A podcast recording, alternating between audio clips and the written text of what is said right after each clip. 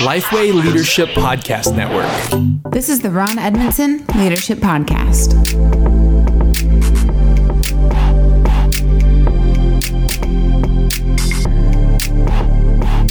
Thanks for listening to the Ron Edmondson Leadership Podcast hosted by Lifeway. Ron's mission is to help church leaders become better leaders. I'm your host, Chandler Vannoy, and Ron, in this episode, we're discussing essentials needed for effective church revitalization. Now, you've done this quite a few times, so tell us a little bit of your story and we'll get into it. Yeah, you know, I've, I've, um, been involved in church planting. I've also been involved in church revitalization. For a long time, I spoke more about church planting because that was uh, took up the bulk of my um, ministry career. Now it's the opposite. You know, I've spent more time in church revitalization than I have in church planting. But um, whether as pastor or interim pastor, I've been involved several times in church revitalization. In fact, my first church was um, a historic, old, um, rural, um, small town church that, that we got to participate in church revitalization. And so I kind of, um, to use the cliche, bit my teeth in church revitalization. And I've learned a few things along the way, but there are some, just some things that have to be there if a church is going to revitalize. Um, and uh, and these are hard paradigms, uh, to be honest with you, Chandler. Uh, I've worked with a lot of churches that are just not ready to be revitalized. Mm-hmm. In fact, just recently we um, looked at a building um, to consider acquiring this building because the church had closed, and many people had gone in there and tried to revitalize this church, and they just never wanted to. To the point where somebody just turned out the lights and closed the doors. Wow. Yeah, really sad. Wow. Well, for somebody who's looking in and maybe saying, is this maybe it's their church or maybe it's a church that they're looking going, man, I would love to see this church be revitalized. What are some, you know, essentials and components when it comes to yeah. church revitalization? Well, I've got seven of them. Imagine that. but here's seven. The first one is admitting that you need to revitalize. It's just simply saying, look, we can't keep going in the same direction and get different results. We've got to change. Something has to change. You have to admit the need first, and and that's a hard reality for many many churches to come to. So let's let's put ourselves in. Maybe it was your shoes right before you stepped into that first yeah. Know, pastorate, right? Or somebody who's trying to look into a, maybe a church along the same lines. How do you kind of figure that out? Well, it's hard, and many times you'll get in before you realize whether they really want to or not. But I think asking hard questions, such as, "What if? Uh, what's the? Um, what, when's the last big change the church made?" That's a good question to ask. Um, what if? Um, um I'm trying to make this specific, but let's say a church has. Uh, you, you walk through the church, and the church has an old library that is you know, smelly and and of, of the old book smell, you know, and that sort of thing, and and you know, it checks out five books a month. Not that I've ever seen that, but I've actually I've seen that. and you and you just say, so what if we wanted to use this space for something new and exciting? Would that be okay? Hmm. And just see where that go. Well, I don't know. We got you yep. know, um, as I speak, we are uh, I think I can say this because they probably won't ever listen to this podcast, but we're probably closing a ceramics ministry. Mm. And I hate it. You know, um, we just recorded an episode on saying no. We're saying no to ceramic ministry, but there's maybe two or three people involved in it, and it takes up significant real estate. It takes up a great space in our building. And so we're going to have to close that. I didn't do that the last time I was at the church because it was so hard. Mm. Um, but uh, just kind of check the boundaries of some things, throw some scenarios out there, some examples out there, and just see how people respond to them. That's helpful. What about number two? Letting go of the right to control. If you want to revitalize a church, if a church is going to have any success at all, they have to let go of the right to control. Uh, that's what makes or breaks revitalization in many churches. If if the no change allowed sign is is hung, or even the but not that change, like we just talked about, uh, then it's going to be very difficult to uh, to change the church, revitalize. Yep, and you're and not necessarily saying when, when I hear this, some ambitious leader could say, "Well, I want all the control." It's Yeah. not the opposite of No, yeah, yeah, that's right. so, you know, maybe it's a s- certain group wanting all the control, but it's you know being balanced in that. That's for right. sure. Exactly. What's next?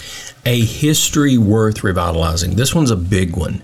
Uh, there's a lot of really toxic churches out there, and uh, y- you, know if um, if you don't have any, so one of the things I'll do when I go in to assess a church is when was the last good season. So, like when was when were, was everything clicking? The church was growing. Everybody there was health in the church, uh, unified uh, around division. You know all those sort of things. When was the last good season? If they can't quickly tell me that, or they can't tell me that at all, it's going to be really hard to revitalize, you know? So, like, you've never had a good season, you know? And believe it or not, there are those churches out there. You've got to have a history worth revitalizing. That one's that one's huge. I haven't heard that thought of that before, and it really is. Like, what are you revitalizing it to? That's right. Yeah. What about number four? A leadership that's willing to lead change. And this is more than just the pastor. Uh, It's, it's um, another thing that I, I have had to say a number of times to trusted leaders in the church is we are not going to be able to change until we have lay people willing to step up and help lead the change. If I'm if I'm the one carrying all the charge as the pastor, I'm taking all the arrows, all the hits. It's going to be very difficult to revitalize. Hearing you say that, I think it's that's an easily forgotten mm-hmm. step Yeah. because oftentimes it's man, the Lord's given me this vision. I feel like I, I can lead through this, mm. but it really is. It's going to weigh on you Yeah. if you were the only one. That's right. So I think it's once again going back to how you were saying, throwing out scenarios. Yeah. If you just kind of hear them say, "Yeah, we we might be able to do that," but you know, we we'd be fine with you Yeah, yeah. carrying the weight. I mean, that's gonna It's going to be, tough hard. to carry on your own. That's exactly right. Which leads to the next one. Yeah. What's the next one? Number five, the tenacity to weather storms. You you've got if you're going to enter revitalization, if you have any chance of success in it, it's not going to be easy. Um, you, there will be pushback. It's natural, and even if the church wants to revitalize, it's still natural for them to resist change. And the longer you've been in decline, the longer it's going to take. And so you've just got to have the patience and the tenacity to, to stick it out What about the next one? a few committed people, and that's uh, that's not just leadership. That's people in the church that are willing to set aside their personal agendas, willing to embrace a new future. Um, you know, I've always said, you, you give me a a room, a, a handful of really committed people, and we can we can we can change this church. Um, we, we did it with church planting, where you know in church planting, uh, everybody in the pla- in the couple of churches that I've uh, been involved in planting, everybody that started could fit in my living room. Um, it's the same principle in a revitalization. You got to have enough. It doesn't have to be all the people, but enough people that can be influencers and com- and committed givers and change agents that will embrace a new future. You got to have that. You know, oftentimes when it comes to church planting, if you were to do training and walk through it, they and you talked about this, the core group, they fit in your living room. But as a um, church plant, you're recruiting um, those to be a part of your core group. So, how does maybe just some practical tips of how to get those few committed people on board? Yeah, I think you know. I think one of the things is um, lead um, leaders. So lead a few. Um, don't try to. Uh, so in church revitalization, you're, you're obviously having to um, uh, to cast vision to the entire church, and you, you use your Sunday sermons to help do that, and all that sort of stuff. But even Jesus pulled the disciples aside. So um, don't just try to lead the church try to lead a few committed people. And you know those people kind of raise their hands. You, you'll you'll kind of see them. They're the they're the ones with smiles on their faces even when in the midst of change. They're the encouragers. They're the supporters. Um, you you will know who they are. You know they'll reveal themselves a lot of time most of the time. Um, don't forget to just lead them even apart from the church. Spend time just with them That's helpful. What about number seven, the last one? Yeah, grace upon grace. You can't, you know, all this is a work of grace. And you can, it's kind of like raising kids. And you're in the middle of that now. You can do all the right things, and they still don't do everything the way, according to the way you raised them. That's really helpful to hear. well, I'm just being honest with you. You know, uh, yours are, you're you're going to be great. You, your yours will be fine. Mine have, and I'm thankful for that. But you know, revitalization is is uh, is an effort of uh, it's hard work, but the results are always left up to, to God and to His glory.